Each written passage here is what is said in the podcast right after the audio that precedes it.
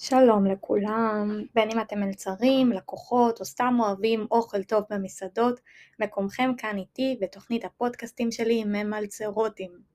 שמי עמית שביט ואני אהיה המארחת שלכם לפודקאסט הזה. כל שאלה, טענה, מענה, אתם מוזמנים להפנות אליי באינסטגרם שלי, עמית 0679. אם זו פעם ראשונה שלכם פה, אז אני אגיד שהפודקאסט הזה בא לשים את המלצרים כמנה מרכזית על השולחן, ולשפר את מצבם באמצעות העלאת מודעות לאופי המקצוע, תנאי העסקתם, והיחס שהם צריכים הרבה פעמים לספוג מלקוחות לשם הטיפ המובטח. את זה נעשה באמצעות סיפורים מפי האנשים שחווים יום יום את עולם המסעדנות. הפודקאסט מיועד לכל המלצרים באשר הם מסעדנים, לקוחות מושבעים, או פשוט אנשים שאכפת להם משיפור מצבם של הצעירים ושל בעלי העסקים במדינה. לסיכום אגיד שאם מצאתם את הפודקאסט הזה לטעמכם, אודה אם תוכלו לשתף אותו כדי שעוד לקוחות יוכלו ליהנות ממה שיש לעולם המסעדנות להציע. פתיח ומתחילים.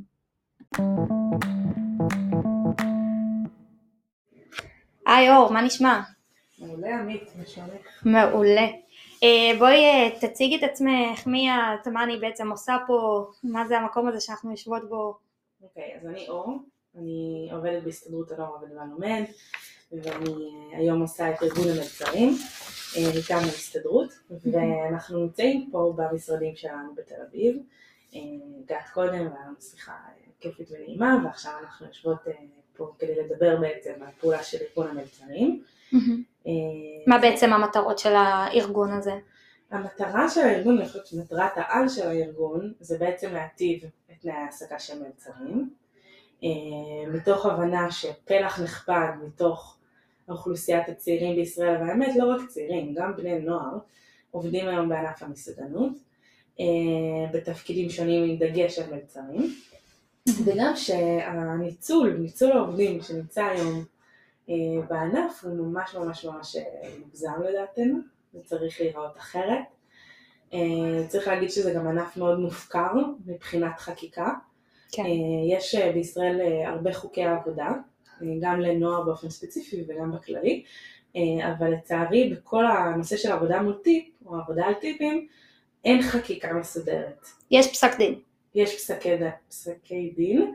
אה, מה שהעניין עם פסקי הדין זה שהם אה, באמת, חלק מהם במעמד של חוק, הם נחשבים כמו חוק, אבל בשונה מחוק, הם לא בהכרח מקיפים ומכילים את כל הרוחב היריעה של העבודה מול טיפ. הם גם לא בהכרח נאכפים מספיק.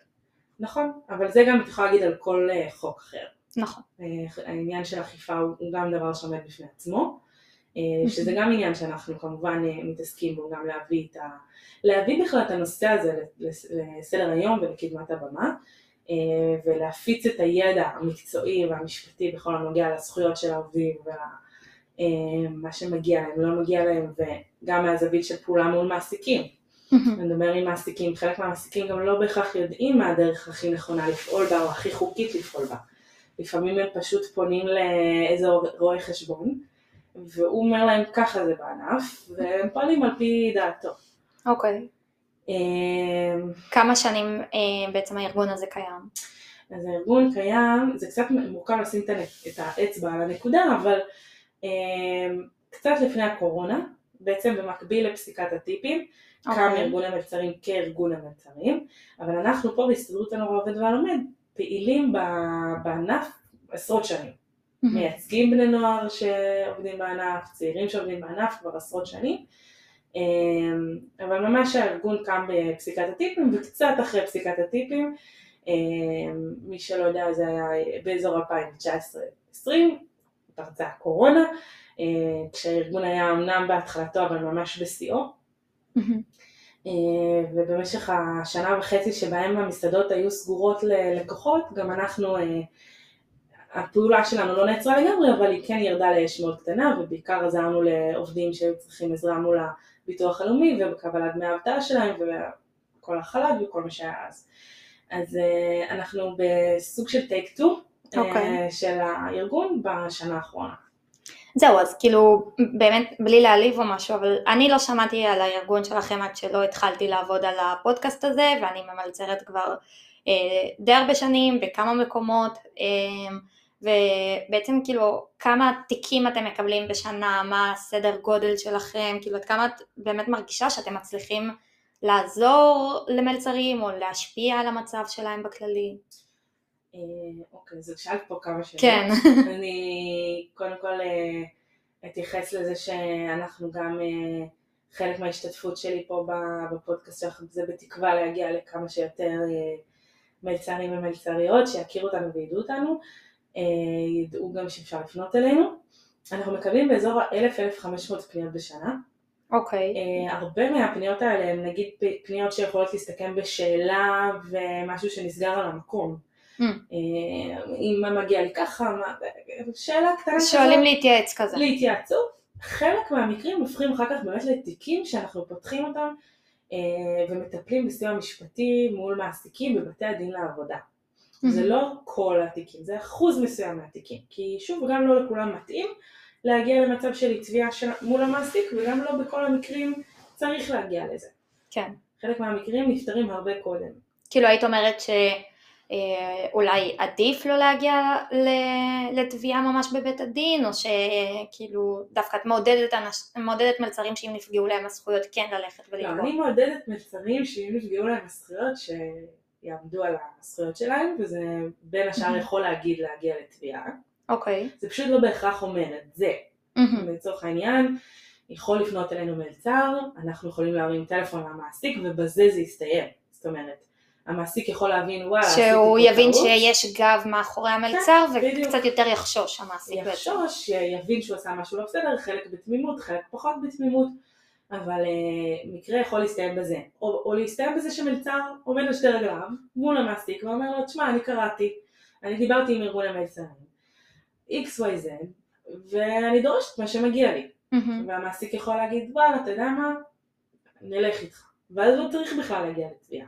אוקיי. Okay. אה, אבל במקרים שצריך, שבהם אין שיתוף פעולה מצד המעסיק, אה, אנחנו כן, בטח, אנחנו נגיע לתביעה ואנחנו נייצג את ה... יש לנו גם את ה... כל המחלקה לסיוע משפטי שלנו פה, שהיא...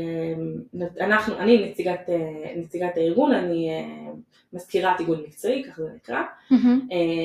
אני יכולה לייצג עובדים בבית הדין לעבודה. אני עורך דין, האמת שגם אדם יכול לייצג את עצמו בבית הדין לעבודה, אבל אני יכולה לייצג עובדים, אה, ו, ובאמת מלווה עובדים מהרגע הראשון שהם פונים אלינו עד, ה, עד הרגע שהם מקבלים את הכסף, שהמקרה נגמר. יש לך אה, אולי לספר על איזשהו תיק שלא היית בטוחה עד הרגע האחרון אם תזכו בו או לא, ובסוף הניצחון היה מאוד מפתיע כזה? העולם הזה הוא קצת פחות אה, זוהר אולי מאיכשהו בטלוויזיה וכל העורכי דין וזה, לפחות בבתי הדין לעבודה. אוקיי. Okay. הסקאלה היא לא בהכרח בניצחון להפסד. אה, אנחנו, אין לנו מקרים שבהם נגיד הפסדנו מקרה, או מקרים שבהם אה, לא חשבנו שננצח וניצחנו, כי זה לא בדיוק עובד ככה. זה יותר עובד על פשרות? גם כי יש את עולם הפשרות, אבל גם mm-hmm. כשעובד מגיע אלינו. ואומר, לא שילמו לי על המתנות, אוקיי? Okay? אוקיי. Okay. זה לא חוקי ברמה שאין על מה להתפלפל פה. למרות שכאילו רוב המקומות עובד, כאילו כן עובדים ככה, של אה, או תהיה ב standby בבית או שתבוא בשעה מסוימת אבל עד שאין מספיק לקוחות אז אתה לא עולה למשמרת. אז בגדול יש חוקי התעסוקה במדינת ישראל. כמו שאמרתי קודם, חלק מהדברים לא מתאימים לעבודה מול טיפ או לא מצליחים להיות מותאמים לעבודה מול טיפ ולכן יש פסיקות. אה, שבתי הדין עסוקים בהם, אבל הסיפור הזה שלא לשלם לעובד, עובד הגיע למקום העבודה, אני לא מדברת על standby בבית, אני מדברת על החוק הפשוט של אדם הגיע לעבודה, מקבל כסף על הזמן שלו בעבודה. Okay. זה אוקיי. אחד החוקים הבסיסיים ביותר שיש היום אה, בישראל. אה, אז הוא קיבל את ה... הוא הגיע למקום העבודה, הוא לא קיבל שכר, והשעה שהוא היה שם, mm-hmm. זה מול בית הדין, שאתה בא ואומר את זה לשופט. אוקיי, המקור, הבן אדם היה בעבודה ולא קיבל כסף על השעה שהוא היה בעבודה. אני, אני פשוט יכולה להגיד על עצמי שבגלל שאני יודעת שזה משהו שהוא מאוד רווח ב, במסעדות, לאופן התנהלות הזה של תשב ותחכה עד שתהיה עבודה, אז בכלל לא חשבתי אי פעם שזה כאילו משהו שהוא לא בסדר, כאילו זה היה נראה לי מאוד uh, טבעי ורגיל וככה כולם נוהגים, אז אם ככה כולם נוהגים כנראה שזה הדבר הנכון שכולם עושים. את מעלה משהו שהוא מורכב בכל הענף, כי יש אה, בעייתיות בהרבה תחומים בהקשר של אה, זכויות העובדים, כן. בייחוד המלצרים. כמו שנגיד יכול להיות עובד שמגיע לעבוד במקום עבודה, במסעדה כמלצר, והוא לא יקבל חוזה העסקה. זה בכלל לא ידעתי שצריך לעשות עד שלא התחלתי לעבוד על הפודקאסט. זה, זה, תמיד זה היה כאילו מעין אה, ראיון כזה ביני לבין בעל העסק, ודברים כזה מאוד נסגרו בעל פה, הייתי צריכה לזכור כל מה שהוא אומר. מילאתי טופס 101, אבל מעולם לא חתמתי על אה, טופס ממש עם תנאים ודברים כאלה, כמו שעשיתי בעבודות אחרות שעבדתי בהן שהן לא מלצרות. אז קודם כל את אומרת פה את העניין הזה של בעבודות אחרות כך וכך. כן, אה, אה, רוב מי שעובד היום במלצרות כנראה יצא לו גם לעבוד במקומות אחרים, הוא רואה כן. שהדברים נראים אחרת. קודם כל גם 101 הוא לא מובן מאליו, וגם את זה אני רוצה להגיד ככה למי ששומע את הפודקאסט לחתום על 101 בתחילת ההעסקה ולדרוש דף שנקרא הודעה לעובד, אוקיי? זה השם שלו, הוא יכול להתבטא כמו דף שפשוט מפורטים בו תנאי ההעסקה שלך, אוקיי. חייבים לתת לך את זה, זה יכול להיות חוזה. זה שניהם קבילים ושניהם בסדר, אבל חייב לקבל משהו כזה כי אחר כך, קודם כל את צריכה, בריאיון זה לא רק את באה להתראיין, את גם בוחנת אם מקום העבודה מתאים לך, אוקיי? זה, זה התפקיד נכון. של רעיון עבודה. אז את מקבלת דף ומסבירים לך בדף מה זה אומר לעבוד במקום הזה. שתוכלי להחליט האם מתאים לך או לא מתאים לך, ואחרי שהחלטת שמתאים לך, יש לך גם דף, שהוא ההתחייבות של המעסיק ביחס אלייך, זאת אומרת שאם הוא לא עומד בהתחייבות שלו, יש לך דף שאת אומרת, וואלה הנה יש פה חוסר התאמה. אני רוצה ללכת ולהגיד, זה מגיע לי, זה מגיע אבל זה בכלל, כאילו, גם אם אני אומרת, אה, אוקיי, מקום אחד לא מוציאים, אה, נגיד ואני יודעת בכלל על זה שצריך להוציא חוזה העסקה, נגיד מקום אחד לא מוציא חוזה העסקה, ואז אני הולכת למקום אחר והוא גם לא מוציא חוזה העסקה, כאילו, יש, אני מלצרתי בארבע מקומות שונים עד כה, אמ, יש לי הרבה חברים שממלצרים בכל מיני מקומות ברחבי הארץ, מעולם לא שמעתי מאף אחד מהם שהוא חתם על חוזה העסקה שממש מפרט כאילו מה דורשים ממנו, מה מצופה ממנו מצד, מצד אחד, מצד שני מה המעסיק מחויב לו, כאילו באמת מעולם לא שמעתי על זה. שאלת מקודם מה התפקיד של הארגון. כן. אז חלק מהתפקיד של הארגון אה, זה בעצם לפעול בענף למען ההסדרה שלו. כשאני אומרת מה זה אומר ההסדרה, ההסדרה זה גם אומר לקדם חקיקה ולעגן בחוק את חלק מהעבודה שהיום היא בשטחים הלא ברורים, mm-hmm. או נופלת בין הכיסאות, או נתונה לפרשנותם של כל מיני אנשים. אה, אז להסדיר את זה גם במובן של חקיקה, גם דרך פסיקות, שאנחנו בעצם מגיעים עם תיקים לבתי הדין, אנחנו בעצם דורשים מה, מה, מבתי הדין להכריע בסוגיות האלה. אה, וגם אנחנו עושים פעולה, פעולה רחבה יותר של בעצם ליצור הנהגה בקרב העובדים. ההנהגה הזו בליווי שלנו יחד איתנו תקדם בעצם את האינטרסים של העובדים, שחלק מהם זה יהיה לבוא ולהגיד זה מה שזה אומר להעסיק מלצרים. לא לתת חוזה העסקה או הודעה לעובד זה נורא בסיסי, את צודקת. זה נורא בסיסי שהם עוברים על החוק הזה וזה נורא רווח שלא נותנים את זה. כן. למרות שגם צריך להגיד שיש מקומות שנותנים, לי יצא לקרוא הרבה חוזה העסקה. אוקיי. Uh, בתחום הזה. אבל כן, אני מאמינה שגם ככל שאת מתרחקת מתל אביב, פריפריה של מדינת ישראל, גם הרבה פעמים את תראי שמה יותר, אה, איך אני אסביר את זה, יותר... אה, שלוקחים את החוק לידיים שלהם כזה. אה, שטח קצת יותר פרוע, ושפחות דברים מוקפדים שם, אבל גם בתל אביב את רואה את זה, ואת רואה את זה בכל הארץ, זה ממש כאילו מין, הענף מבחינתי נגוע בדבר הזה. כן, זה כאילו ברור שבכל תחום עבודה אחר יש חוקים מוסדרים ומאוד ברור כאילו איך דברים מתנהלים וכאילו רק בתחום הזה יש תחושה שכל אחד עושה מה שבא לו כזה. כן, כן, ו- ו- וגם יש תחלופה מאוד גדולה של מעסיקים, זאת אומרת אדם פותח מסעדה, לא יודעת אם... הוא לא בהכרח ישרוד הרבה מאוד מהזמן. נכון, אני לא יודעת אם יצא לך אה, לראות לאחרונה, אבל האחוזים של, זה, זה מסעדה נסגרת בגדול תוך שנתיים. זאת אומרת, בין שנתיים כמה, לחמש, כן. יש כמה מסעדות שהן ממש כאילו מבוססות, או כמה מסעדנים מאוד מבוססים, אבל המסעדות, הרוב המעסיקים, רוב המסעדות, הן נפתחות ונסגרות בהפרש מאוד מאוד קצר. אה, או מסעדה שעוברת בעלים, וזה גם, זה מאוד, אה, תחלופה מאוד גבוהה של מעסיקים. והרבה הרבה הרבה מאוד מקומות עבודה. זה לא תגידי אה, בעולם של לא יודעת מה, יש מקום עבודה אחד, שתיים בענף מסוים. זה ענף שיש בו המון מקומות עבודה, המון מעסיקים לא בהכרח חשופים לאחריות שלהם, או בהכרח מוכנים לקחת את האחריות שנדרשת כבעל עסק. אני דיברתי עם מעסיקים שאומרים שכאילו הם לא מתעסקים בכל העניין של הכספים, תנאי העסקה, דברים כאלה, יש להם רואה חשבון והוא מטפל בכל הדברים והם לא, שוברים את הראש על הדברים שמעניינים אותם, לא על הדברים האלה. נכון, זה הרבה, זה, זה אם אני יכולה לאפיין חלק מהאנשים שפונים לעולם המסעדנות אה, בתור, בלהיות מעסיקים או בעלי עסק, הם לא תמיד, הם באים בעקבות חלום והם לא כן. תמיד אה, מבינים שהוא מגיע עם אחריות, הוא יותר אחריות מאשר רק החלום, כאילו, כן. האחריות לעובדים שלך, לצוות שלך, למקום העבודה ומה שקורה בו, זה רוב העיסוק שלך כמסעדן אמור להיות.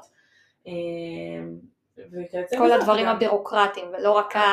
להרים לא צ'ייסר לא... בסוף. קודם כל כן, וזה גם לא רק בירוקרטיה. זאת אומרת, אני כמעסיקה מתחייבת מול העובד למשהו. אני אחראית עליו, אני בעמדת כוח מולו, אוקיי? Okay? אולי אם הם היו מבינים את זה, אז היה להם... או יותר קל לגייס עובדים, או יותר קל להשאיר את העובדים אצלם, מאשר שהעובדים יראו בזה רק אה, משהו מזדמן, שאי אפשר להסתמך עליו, כאילו אם הם היו מרגישים שיש להם יותר גב מהמעסיקים שלהם. אז מעלה נקודה ממש טובה, כי אני, אני חושבת שזה חלק מהבעיות, ב... יש הרבה טענות של מעסיקים, שהצעירים לא רוצים לבוא לעבוד בענף. זה. נכון. אז אנחנו ערכנו סקר לא מזמן, ומראה שרוב הצעירים בכלל רוצים לעבוד במקומות עבודה מוסדרים. שזה כאילו לא, ה, לא הדימוי שלנו, הצעירים, לא הצעירים, רוצים שיהיה להם את החופש, רוצים זה, לא, לא אכפת להם לעבוד בשחור, זה הדימוי מה שהתקשורת לפעמים משדרת. כן, זה גם מה נכון. שאני מכירה.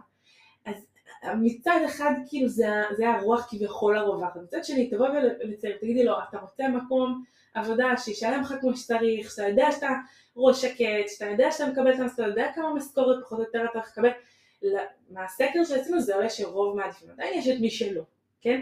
כן, אבל... כי אני דווקא שומעת שהרבה צעירים אומרים, אני אפילו מעדיף שלא ישלמו לי את הזכויות הסוציאליות שלי כדי להרוויח כרגע יותר כסף. אה, כן, וזה המקום של המבוגרים, אני לוקחת את העולם ואני אומרת, יש מבוגרים, יש צעירים, יש ילדים, יש נוער, לדעתי למבוגרים יש תפקיד ביחס לצעירים ולנוער. כן. התפקיד שלנו, של המבוגרים, זה לבוא ולהגיד, הצעירים והנוער זה העתיד של עולם התעסוקה, זה גם העתיד של העולם, ואנחנו צריכים לדאוג לחנך אותם ולהעביר להם מה זה אומר לעבוד. נכון. ואז אם זה התפקיד שלנו כמבוגרים, אני כמעסיק יש לי אחריות ביחס לנוער ולצעירים שאני מעסיק. וכ... ואם יש לי אחריות אז אני גם צריך להגיד להם, אוקיי, זה נכון שעכשיו אתה לא חושב על הפנסיה שלך, וזה נכון שאתה לא חושב על זה שלא שילמו לך שבת כמו שצריך, ולא שילמו לך שעות נוספות כמו שצריך, או נתנו לך לעבוד את 12 בלילה, או לא יודעת, כל מיני דברים, לא דאגו שיהיה לך איך לחזור הביתה. אבל אני הבן אדם המבוגר, ואני עושה לך להבין שכשאתה עובד יש לך זכויות, ומגיע לך דברים. אבל פה דווקא מרגיש לי שמאוד אה, מגלגלים אחריות אה, בעניין הזה, כי את אומרת שזה התפקיד של המעסיק לדאוג אה, לזה שהעובד יבין את התנאים שמגיעים לו לעבודה, ושיש לו מעין איזושהי אחריות כלפי העובד שלו. אבל אני שומעת מסעדנים שאומרים אה, לא, מה אני עכשיו צריך לחנך אותו, אני לא מערכת החינוך.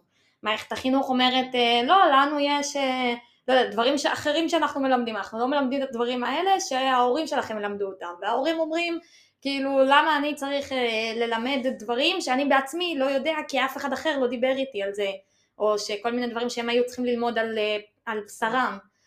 אה, קודם כל האמירה שלי של המעסיק יש אחריות ביחס לעובד זה לא רק אמירה שלי, זו אמירה שהיא מגובה לצורך העניין פסיקות ושופטים כן. שבאו ואמרו למעסיקים אוקיי זה אחריות שלך אם אתה מעסיק עובד אתה צריך לדאוג שיש לו, לצורך העניין מה זה ההודעה לעובד הזאת? זה, זה, אתה צריך לדאוג שהוא מבין לאן הוא מגיע, זה אחריות שלך להגיד, להסביר לו מה זה אומר לעבוד במקום שלך mm-hmm.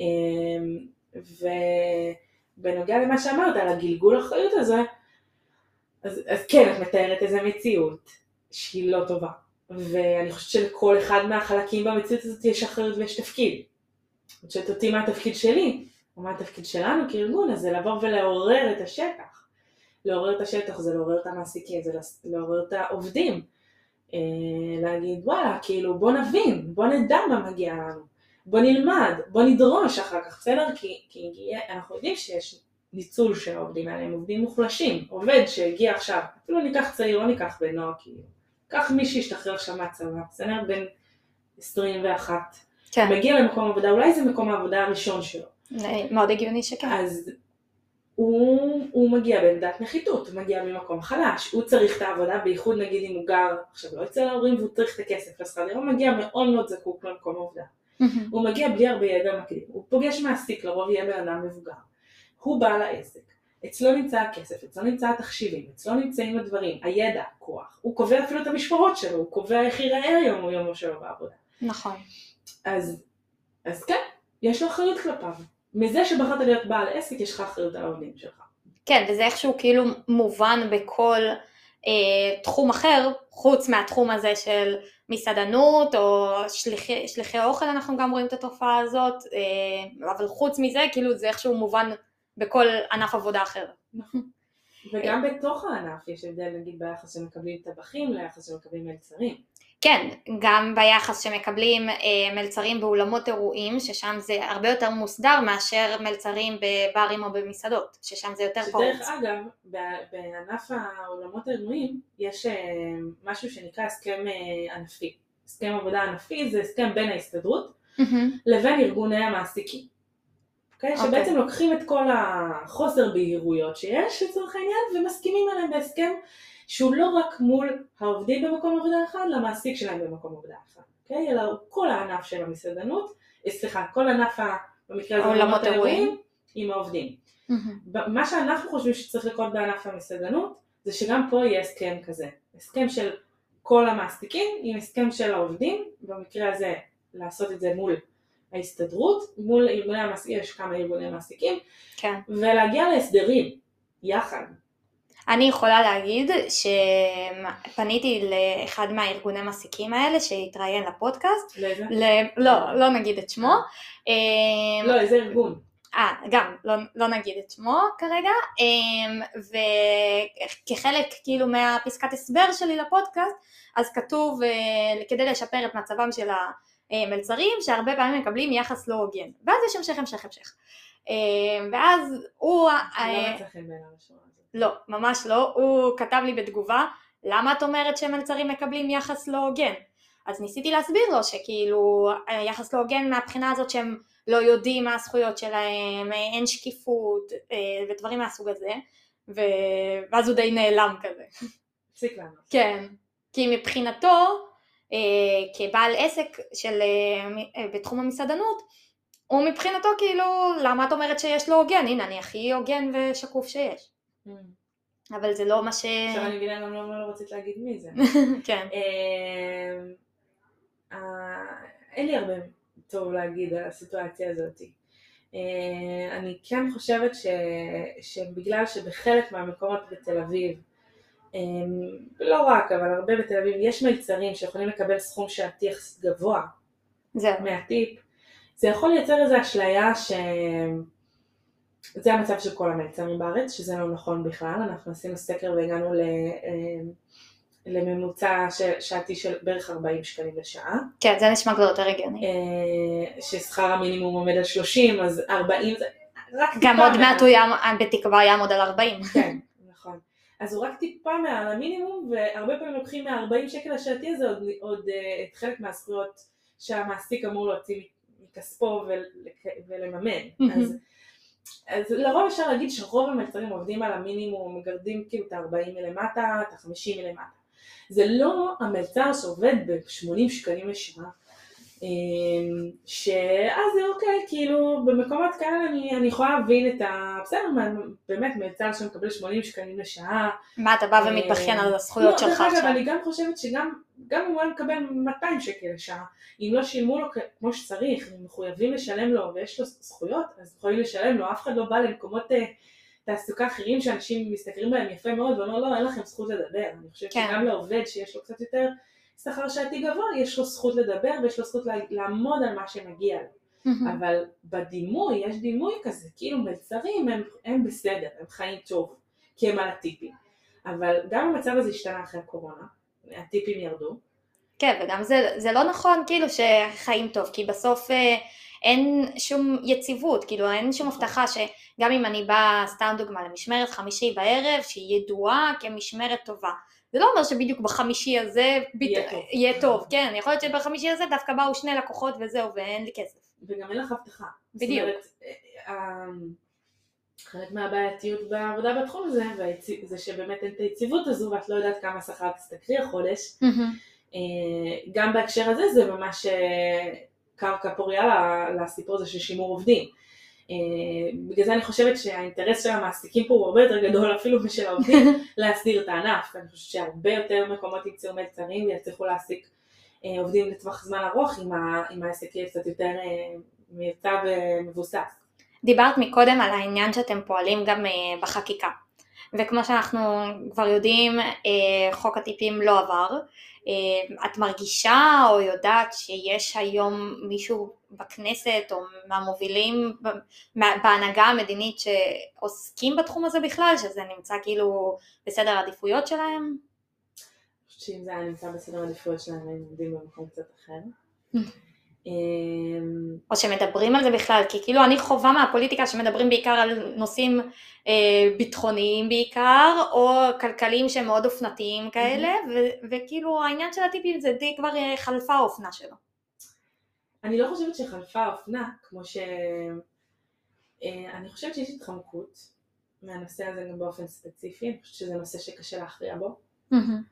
אה, אני חושבת שכאילו ברגע שאתה מתחיל לגעת פה צצים עוד דברים סביבו. כן. אה, זה דורש כאילו הסדרה של כל הענף לגמרי. נכון. לא רק של עניין נקודתי שקל להביא בו הישג אה, פוליטי כזה. נכון, וזה, וזה גם להיכנס לאיזה סוג של בוץ, סליחה על זה, אבל להיכנס לאיזשהו סוג של בוץ ואיזה פלונטר שגם ככל שעבר הזמן הוא נהיה יותר ויותר סבוך ו, ולחלץ אותו. אז לצערי היום אני לא חושבת שזה על סדר יומו של, אה, של, של, של אף פוליטיקאי באופן ספציפי, אבל אני כן חושבת אה, שבהפעלת הלחצים הרלוונטיים מטעם העובדים, כאילו עובדים שיבואו וידרשו הסדרה של הענף, את אמרת, לא זוכרת כבר אם זה היה עכשיו או מקודם, שאת אוהבת את העבודה, כן. אה, שזה מהמם, כאילו את אוהבת עבודה, את רוצה לעבוד בתחום הזה, אז זה, זה קשה כשאתה אוהב את העבודה ורוצה לעבוד בו להבין את המצב שלו. אז ככל שיהיה יותר כמוך, נוכל בעצם, אה, כאילו, וגם אנחנו עושים הרבה ביחס לזה, אה, גם ללחוץ במקומות הרלוונטיים כדי להעלות את זה על סדר היום. כמו כל דבר שלא נמצא היום על סדר היום, אם לוחצים אותו מספיק ומעלים אותו, אז הוא הופך להיות מעניין. כן, לגמרי. אוקיי. אמ, ככה, מהעיסוק אה, שלך בתחום, איזה זכות בעצם את אה, שומעת שהכי פחות מלצרים מודעים שמגיעה להם? אה, מלצרים לא יודעים שצריך לשלם להם על, אה, על השעה או שעה וחצי או חצי שעה שהם בהמתנה. אה, שצריך, יש הרבה, אז כאילו אמרת אחת, אבל אני אתן אחת, אחת. הכי כאילו... אני אתן כמה, כי אני אומרת, אם מספיק שמישהו ישמע את זה וידע, אז זה ייגע כן. בנקודה. אה, צריך לשלם על הכשרות, בכללי צריך לשלם לכם על כל על זמן- התלמדות דווקא משלמים שכר מינימום. כן, התכוונתי הכשרות, נגיד רוצים לעשות לך אה, למידה של מעלה חדשה בתפריט וקוראים לך למסעדה, אוקיי. לחצי שעה של ישיבת צוות, או לא יודעת, כל אחד ישיבת מלצרים נגיד. נגיד, צריך לשלם לך על זה, על הזמן הזה. זה מעולם לא שילמו לי. יש לנו הרבה מה לדבר. אה, כן, אז צריך לשלם על הכשרות, צריך לשלם על התלמדות, צריך לשלם לכם על זמן שאתם נמצאים במסעדה ב standby, אני לא מדברת על זמן בבית, standby בבית זה היום לא, אה, צריך לשלם, חייב לשלם לכם על זה. זה שזה גם. מבאס, כי זה כאילו נכון. ממש כובל אותי לבית, כאילו אני אפילו לא יכולה, לא יודעת מה, לנסוע לחברים, כי לא יודעת, פתאום יקפיצו אותי ואני אצטרך דברים. זה נגיד מסוג הדברים שאני הייתי שמחה להסדיר בתוך הסכם, הסכם רחב עם המעסיקים. כי. אמנם זה לא חוק היבש, אבל זה מאוד דרמטי להגיד משהו על הזמן הזה, כמו נגיד על ביטול משמרות. אה, כן. להגדיר איזשהו זמן שסביר לבטל משמרת לעובד. זהו, אני פעם אחת יש, אה, באתי משמרת חמישי בערב, ישבתי שעתיים שלמות, ואז אחרי שעתיים אמרו לי, טוב, כבר אה, 12 בלילה, אז אה, לא תהיה עבודה תלכי. אני כזה, מה? שעתיים שישבת לא שילמו. לא. אה, אם כבר אנחנו פה בשיחה, ומישהו שומע את זה ואומר לעצמו, אה, גם לי זה קרה, כן. אז אה, בדיעבד עד שבע שנים מהזמן הזה, שאחרי שבע שנים כבר חלה איזושהי התיישנות על חלק מהדברים, אז אפשר לבוא ולהגיד דרך אה, הליך של תביעה, דרך הליך אה, משפטי, לבוא ולקבל חזרה את הכסף הזה, שזה כסף שמגיע לעובדים, זה לא תגידו עובדים שבאים, לא, היית במקום העבודה צריכים לשלם לך על זה. כן.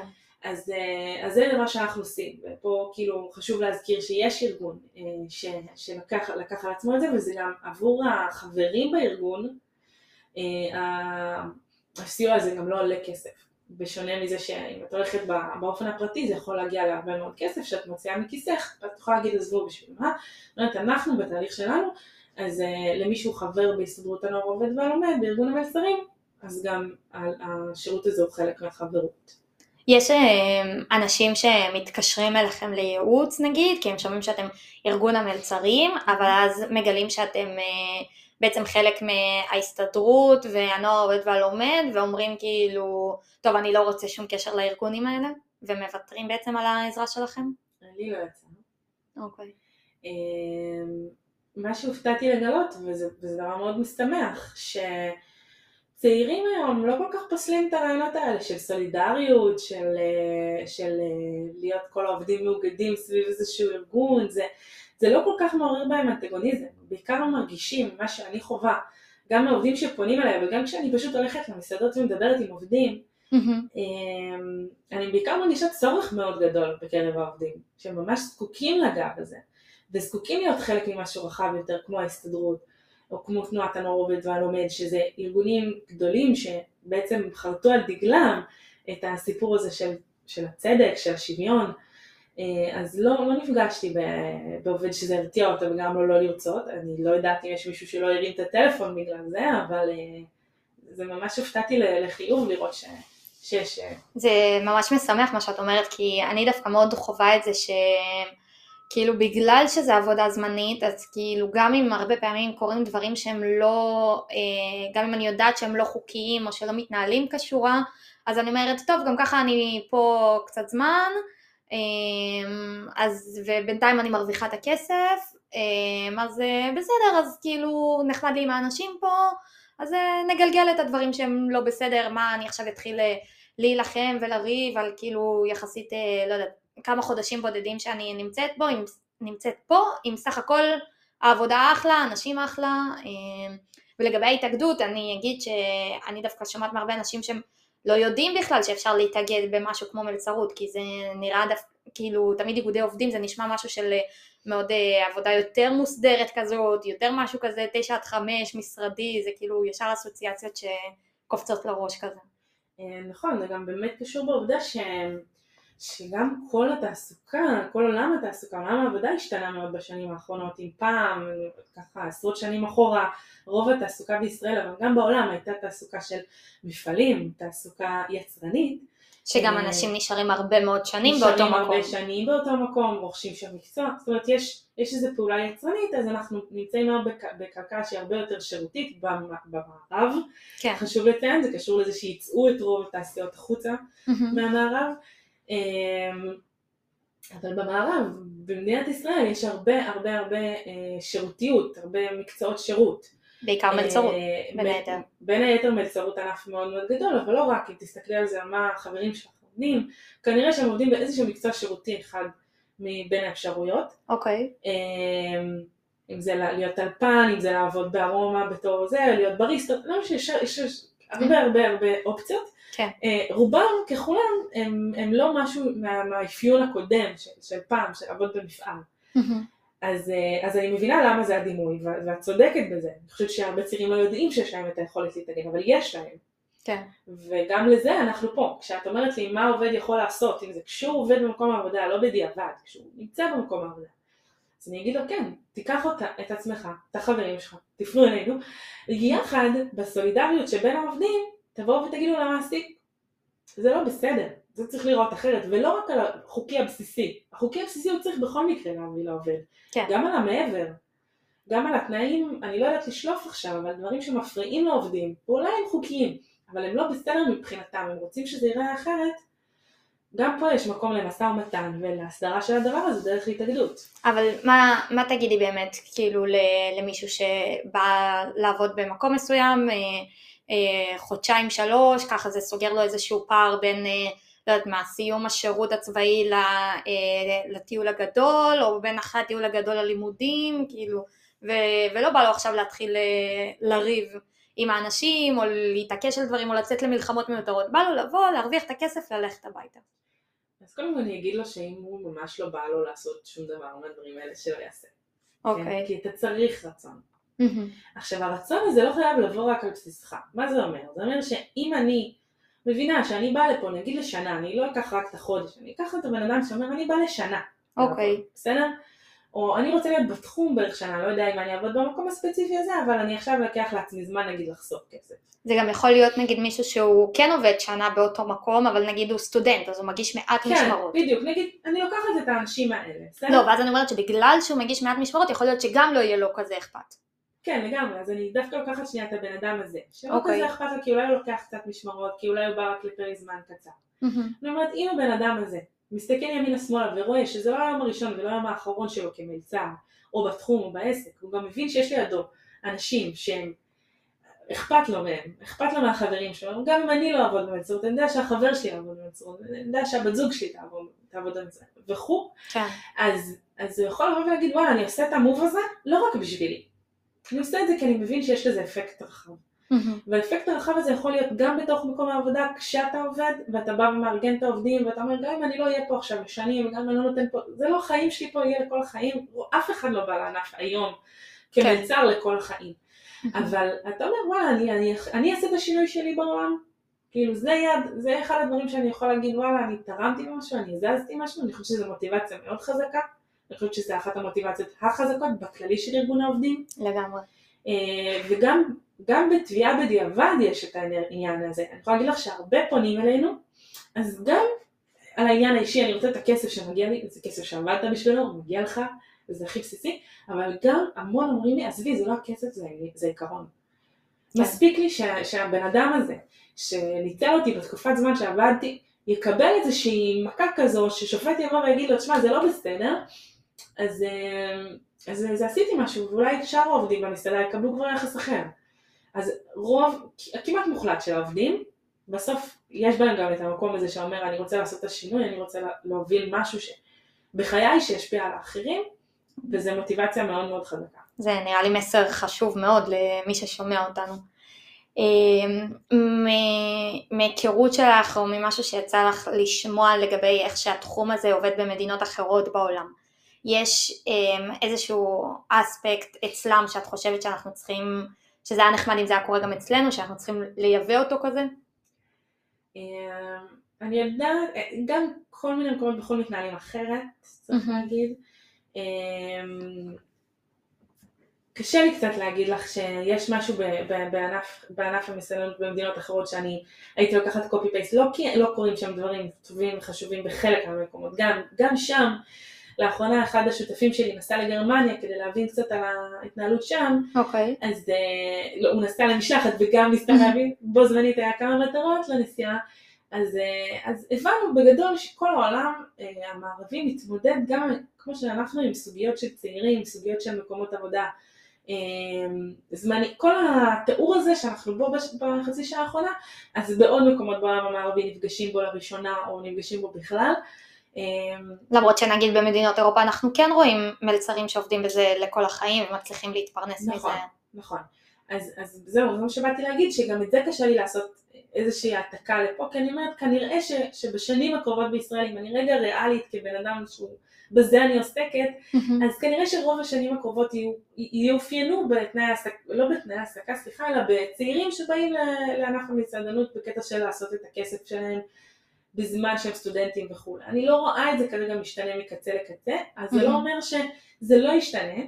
אמ, גם אני יכולה להגיד לך שלא מזמן מצאנו איזשהו ספר טיולים משנות החמישים בישראל, אוקיי. שאומר שם אה, לא לתת טיפ למלצרים בישראל, כי הם מקבלים משכורת מכובדת וזה יפגע בהם אם תיתן להם טיפ. אז גם מזה כבר היה פה בישראל, אוקיי. אה, את הסיפור הזה שהעסקה, ה- ה- ה- שזה דווקא כן- מכבדת, כן. שזה לא דווקא רואה- כן מוסדר נשמע. שזה מוסדר, אבל גם שאתה מקבל מספיק כסף מהמעסיק שלך, בשביל שלא תצטרך את הטיפ. כן, את הנדבה הזאת. אה, כן, או שאת יודעת, זה גם לא רק נדבה. אה, כשאתה מלצר, המעסיק שלך הוא הבוס שלך, אבל מי שנותן לך את המשכורת זה הלקוח. מהמם, כן. ויש נכון. בזה איזשהו עיוות מובנה.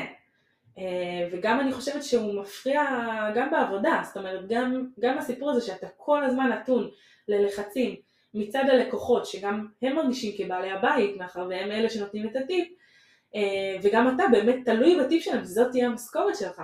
אבל בסוף אז... הלקוח ישלם על השירות ככה או ככה, כי זה או שהוא מביא את, זה, את הטיפ ישירות למלצר, או שהוא משלם על, על השירות אה, במחיר שגלום במנה, כאילו mm-hmm. זה מה שהרבה מתנגדים אומרים, שבעצם אם המעסיק ישלם למלצר, אז המעסיק יהיה חייב להכניס את ההוצאה שלו על המלצר בתוך המחיר של המנה, ואז מחירי המנות יעלו. Mm-hmm. אבל גם היום הם עלו, כי בעצם כשאת יושבת במסעדה. יש אנשים שלא נותנים טיפ. אני... נכון. זה קשה לדעתי, כי, יודע, כי היום אנשים, רובם ככולם יודעים כבר שזה המשכורת של המלצר, ואם אתה לא משאיר טיפ, אז אתה, אתה בסוף פוגע במלצר ששירת אותך. לגמרי. אבל, אמ, אבל היום באיך שזה קורה, אני כשאני יושבת בבית קפה, אני משלמת 10% או 12% 15% יותר, בפועל זה מה שקורה, כי אני נכון. שמה שירות. אז עקרונית, את, את, כאילו אני לא אומרת, זה, עכשיו אני מגישה לך פה תוכנית וזה זה, אבל אני אומרת ברמה העקרונית, אם המעסיק יעלה את המנות שלו 10, 15, 12 אחוז יותר, זה ללקוח לא ישנה. הדבר היחידי שזה ישנה זה את, ה, את המקום שהקשר בין המעסיק לבין העובד ואת כל ההסדרה אולי יותר של הענף. אבל, אה, אבל כמו שאמרתי, כל הנושא של הטיפים הוא יותר סבוך מזה. אז אם הייתי צריכה, אם הייתי מבקשת ממני עכשיו תנסחי לי איך אני חושבת שזה צריך לראות, אני חושבת שהייתי אומרת משהו טיפה יותר מורכב, ואני גם צריך להקדיש לזה זמן ולהציע משהו רלוונטי. יש לנו פה ענף, אה, חלק שלם בתוך, ה, בתוך המשרדים שלנו שעוסק בזה, בעצם במה אנחנו מציעים.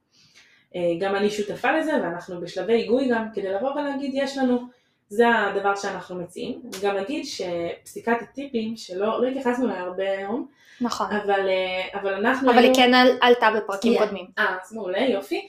אז פסיקת הטיפים, אנחנו היינו, תמיד כשעושים פסיקות נורא נורא גדולות כאלה, שהן עוסקות בדברים מהותיים, אז לוקחים כל מיני uh, חוות דעת, אוקיי? ומכניסים mm-hmm. אותם לפסק הדין. אוקיי. Okay. אז מטעם העובדים, אז אנחנו כתבנו את ה... את היחס שלנו לפסיקת הטיפ, כאילו למה צריך להיות היחס לטיפים. Okay. מה אוקיי. שאנחנו כתבנו לא התקבל במלואו, אבל היה חלק מהשיקולים שהשופט לקח ב... אז מה באמת אתם תמכתם? כי יש הבדל מאוד מהותי בין הפסיקה שקיימת היום לבין חוק הטיפים שדוב חנין ניסה ליזום. אז במה אתם תומכים ככה? אני, אני יכולה להגיד לך, אני אתייחס שנייה לפסיקת הטיפים, כי אני חושבת שהדרך אני יכולה להעביר איזה מסר. אוקיי. Okay. פסיקת הטיפים סך הכל עושה משהו די טוב. אוקיי? Mm-hmm. Okay? אני מניחה שלא קראת אותה.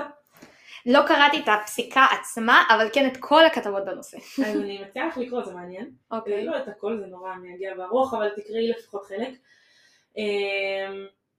מה שאני רוצה להגיד על הפסיקה, שהיא עושה דבר אחד טוב, שהיא באה ואומרת, הכסף שהמלצר מקבל, לא משנה אם זה טיפ, לא משנה אם זה שכר, זה השכר שלו, אוקיי? כיפת הטיפ זה השכר שלך. למה זה כל כך קריטי? עכשיו בקורונה אנחנו ראינו את זה.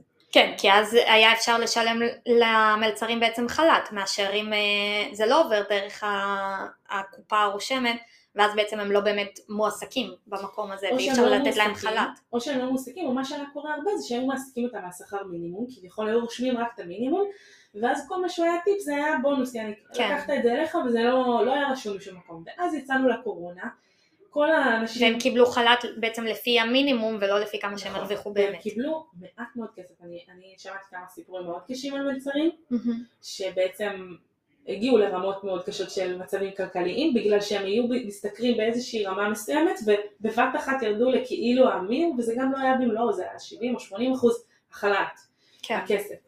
אה, אז זה אחד הדברים שאני חושבת שהפסיקה עשתה טוב. מה שבעייתי בפסיקה זה שהשאירה איזושהי אה, חלון פתוח ש... של ההתניה החורגת. יפה, התניה החורגת.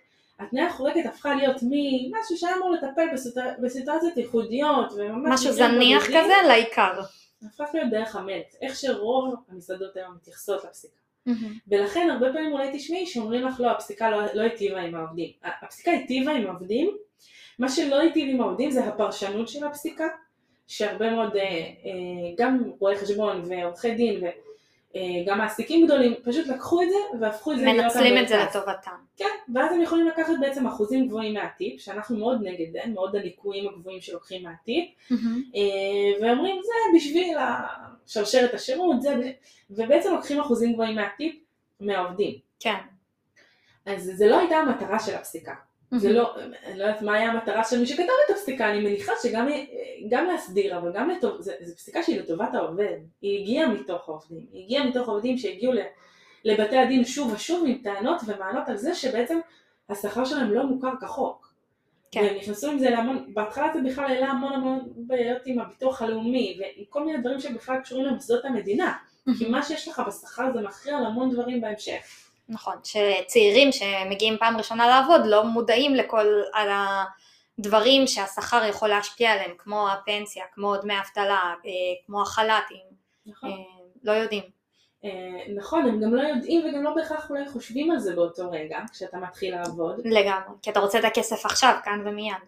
שזה גם מתקשר לי למשהו ש, שלי באופן אישי קשה, שבעצם חיים של צעיר במדינת ישראל הם, הם מלאים בהוצאות כלכליות מאוד מאוד גבוהות, שבעצם מאלצים גם, שמים עוד כובד משקל, מחלישים עוד יותר את האוכלוסייה הזאת, אה, כי הם בעצם נורא נורא תלויים בכסף. הם תלויים בכסף ברמה שאחרת הם לא יוכלו לקיים את, ה, את החיים שלהם, את השכר דירה, את האוכל במקרר ואת ה, את השכר לימוד, וזה הצעות מאוד גדולות כן. שיש להם לעמוד. אז כן, אני גם מבינה לליבם של אותם הצעירים שלא נפנים עכשיו לעסוק בה בדיוק על השקל ומה מגיע לי, כי אני מבינה שראשם עמוס בהמון המון טרדות.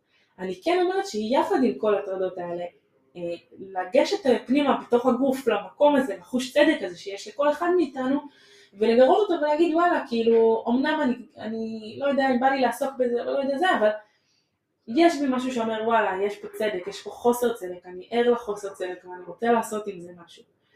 הגירוי הזה של החוש צדק נראה לי משהו ממש חשוב, כי אני הרבה מאוד חובה כאילו סוג של אה, לא יודעת אם בהכרח ייאוש ותסכול כמו כזה, אני מסתכל עכשיו על uh, פינת עולמי הצר, uh, לא באתי עכשיו לעשות איזה שינוי עם הרי גורל, אני באה כזה לחיים שלי, כאילו כל אחד יותר נכנס בתוך הקונכייה שלו, uh, בשביל, uh, לא יודעת, סוג של לשרוד את החיים, כי אחרת כאילו, לא יודעת, היינו הרבה מאוד זה לא צודק וזה לא צודק, ואני צריך להילחם על זה ולהילחם על זה, וזה כאילו מתיש באיזשהו שלב. כן, יש הרבה חוסר צדק בהרבה תחומים, את צודקת. אני חושבת שדווקא מה שמיוחד ב... ב... לעשות את זה במקום העבודה שלך, זה לא רחוק ממך.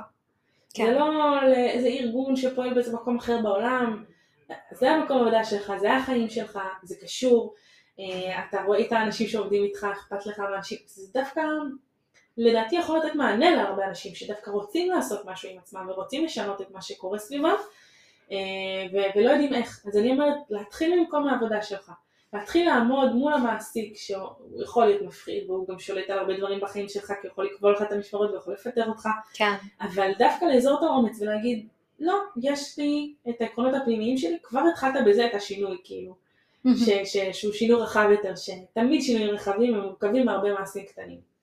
כן, וזה גם יכול, יכול להיות שבטווח הקצר באמת תפסיד, כי יכול להיות ש...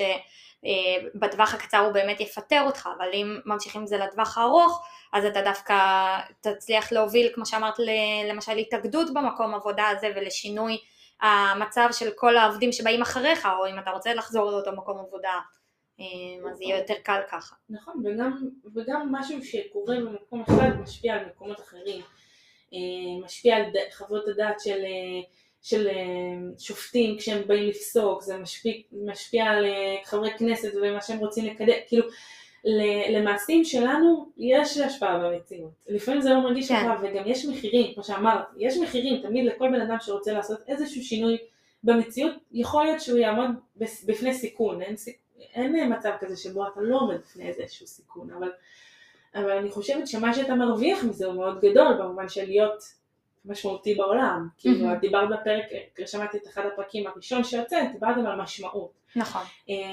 והאם יש משמעות או אין משמעות בתעסוקה בעולם הזה, אז אני, אני הייתי מוסיפה לזה גם את המשמעות הזו. המשמעות של סולידריות במקום העבודה. לפני מאה שנה כשהתאגדו בתוך uh, מפעלים, שלא יודעת אם זה כזה משמעותי להיות זה שמבריק את הבורג הזה, על פס יצור, זה, זה, יש לזה משמעות, אבל המשמעות של להיות בסולידריות כל עובדי המפעל ולהוביל איזה מהלך יחד, זה משמעות אדירה לחיים שלך. כן, לא רק להיות חברים, אלא גם כאילו אשכרה להשפיע על המקום שאתם נמצאים בו. שזה נקודה חשובה, כי הרבה עובדים יכולים להגיד, וואי, זה המשפחה, כאילו, המקום עבודה, נגיד במסעד, במסעדות, המסעדה זה המשפחה. זה החברים הכי טובים שלי. החברים הכי טובים, זה הסביבה החברתית שלי. ואני אומרת, אוקיי, אם זה החברים, וזה הסביבה החברתית, וזה המקום, בואו תעלו את זה לשלב של, של סטנדרט, של שותפות בדרך, כאילו, של דאגה אחד לשני. לא כל אחד הוא פרוד, פרודות כאלה של אנשים אחד מהשני. אמ, אז כן, לדעתי יש איזה, מקום מאוד אה, גדול. מקודם דיברנו על העניין שאת, אה, של העתיד, שאת לא בטוחה כאילו איך זה ייראה בעתיד הענף הזה, mm-hmm. אבל אה, אני היה לי ראיון עם ניצן צבי כהן, כתב לענייני עבודה של עיתון דבר, והוא אמר שאם רוצים להסתכל, אם רוצים לדעת איך ייראה עולם העבודה בעוד 10-15 שנה, צריך לראות איך הוא נראה היום אצל הצעירים. איזה ככה דבר שאת רואה אצל הצעירים היום בענף, שהם איזושהי התנהגות שהם מסגלים לעצמם, אה, יכולה לפגוע בהם בהמשך. כאנשים בוגרים בעבודות אחרות, כבר לא עבודה זמנית כזאת כמו מלצרות. אמ, שאלה מורכבת. אני אנסה להגיד, אני לא בטוחה שכל מה שאני חושבת יבוטא עכשיו, אבל אני חושבת שאחד הדברים זה הסיפור הזה של לדעת שיש לך כוח. אנחנו, העולם תעסוקה של, של צעירים עכשיו הוא, הוא כמו שאמרתי כל, ה, כל, ה, כל הזמן, הוא עולם מוחלש, עובדים מוחלשים, כן. שהם נורא נורא מפחדים מהמעסיק שלהם, למרות שהמעסיק תלוי בהם, מאוד. נכון, אחרת הוא לא יכול לפתוח את העסק שלו. הוא לא יכול לפתוח את העסק שלו, הוא מאוד תלוי בעובדים שלו, והעסק שלו בהרבה מאוד מובנים זה העובדים שלו. ו, ואני הייתי רוצה לראות עולם שבו לעובדים מודעים לכוח שלהם והם דואגים אחד לשני והם בסולידריות אחד עם השני ותובעים יחד את מה, ש, את מה שהם, לא רק את מה שמגיע להם, את גם מה שהם חושבים שצריך להיות מגיע להם. ש, שהרבה פעמים נגיד מדובר על יחס, או אפילו דברים קטנים ש... איך נראות המשמרות, או מתי נותנים לי אותם, כל מיני דברים כאלה שאני אומרת, זה, זה האקסטרות, או האם נותנים לי שי לחג, אני שאלתי כמה עובדים, אם הם קיבלו שי לחג. לי לא היה שום מושג שאני אמורה לקבל שי לחג. זה לא עניין של אמורה, זה, זה, דווקא, זה, דווקא, זה דווקא קשור לעולם של כבוד והערכה.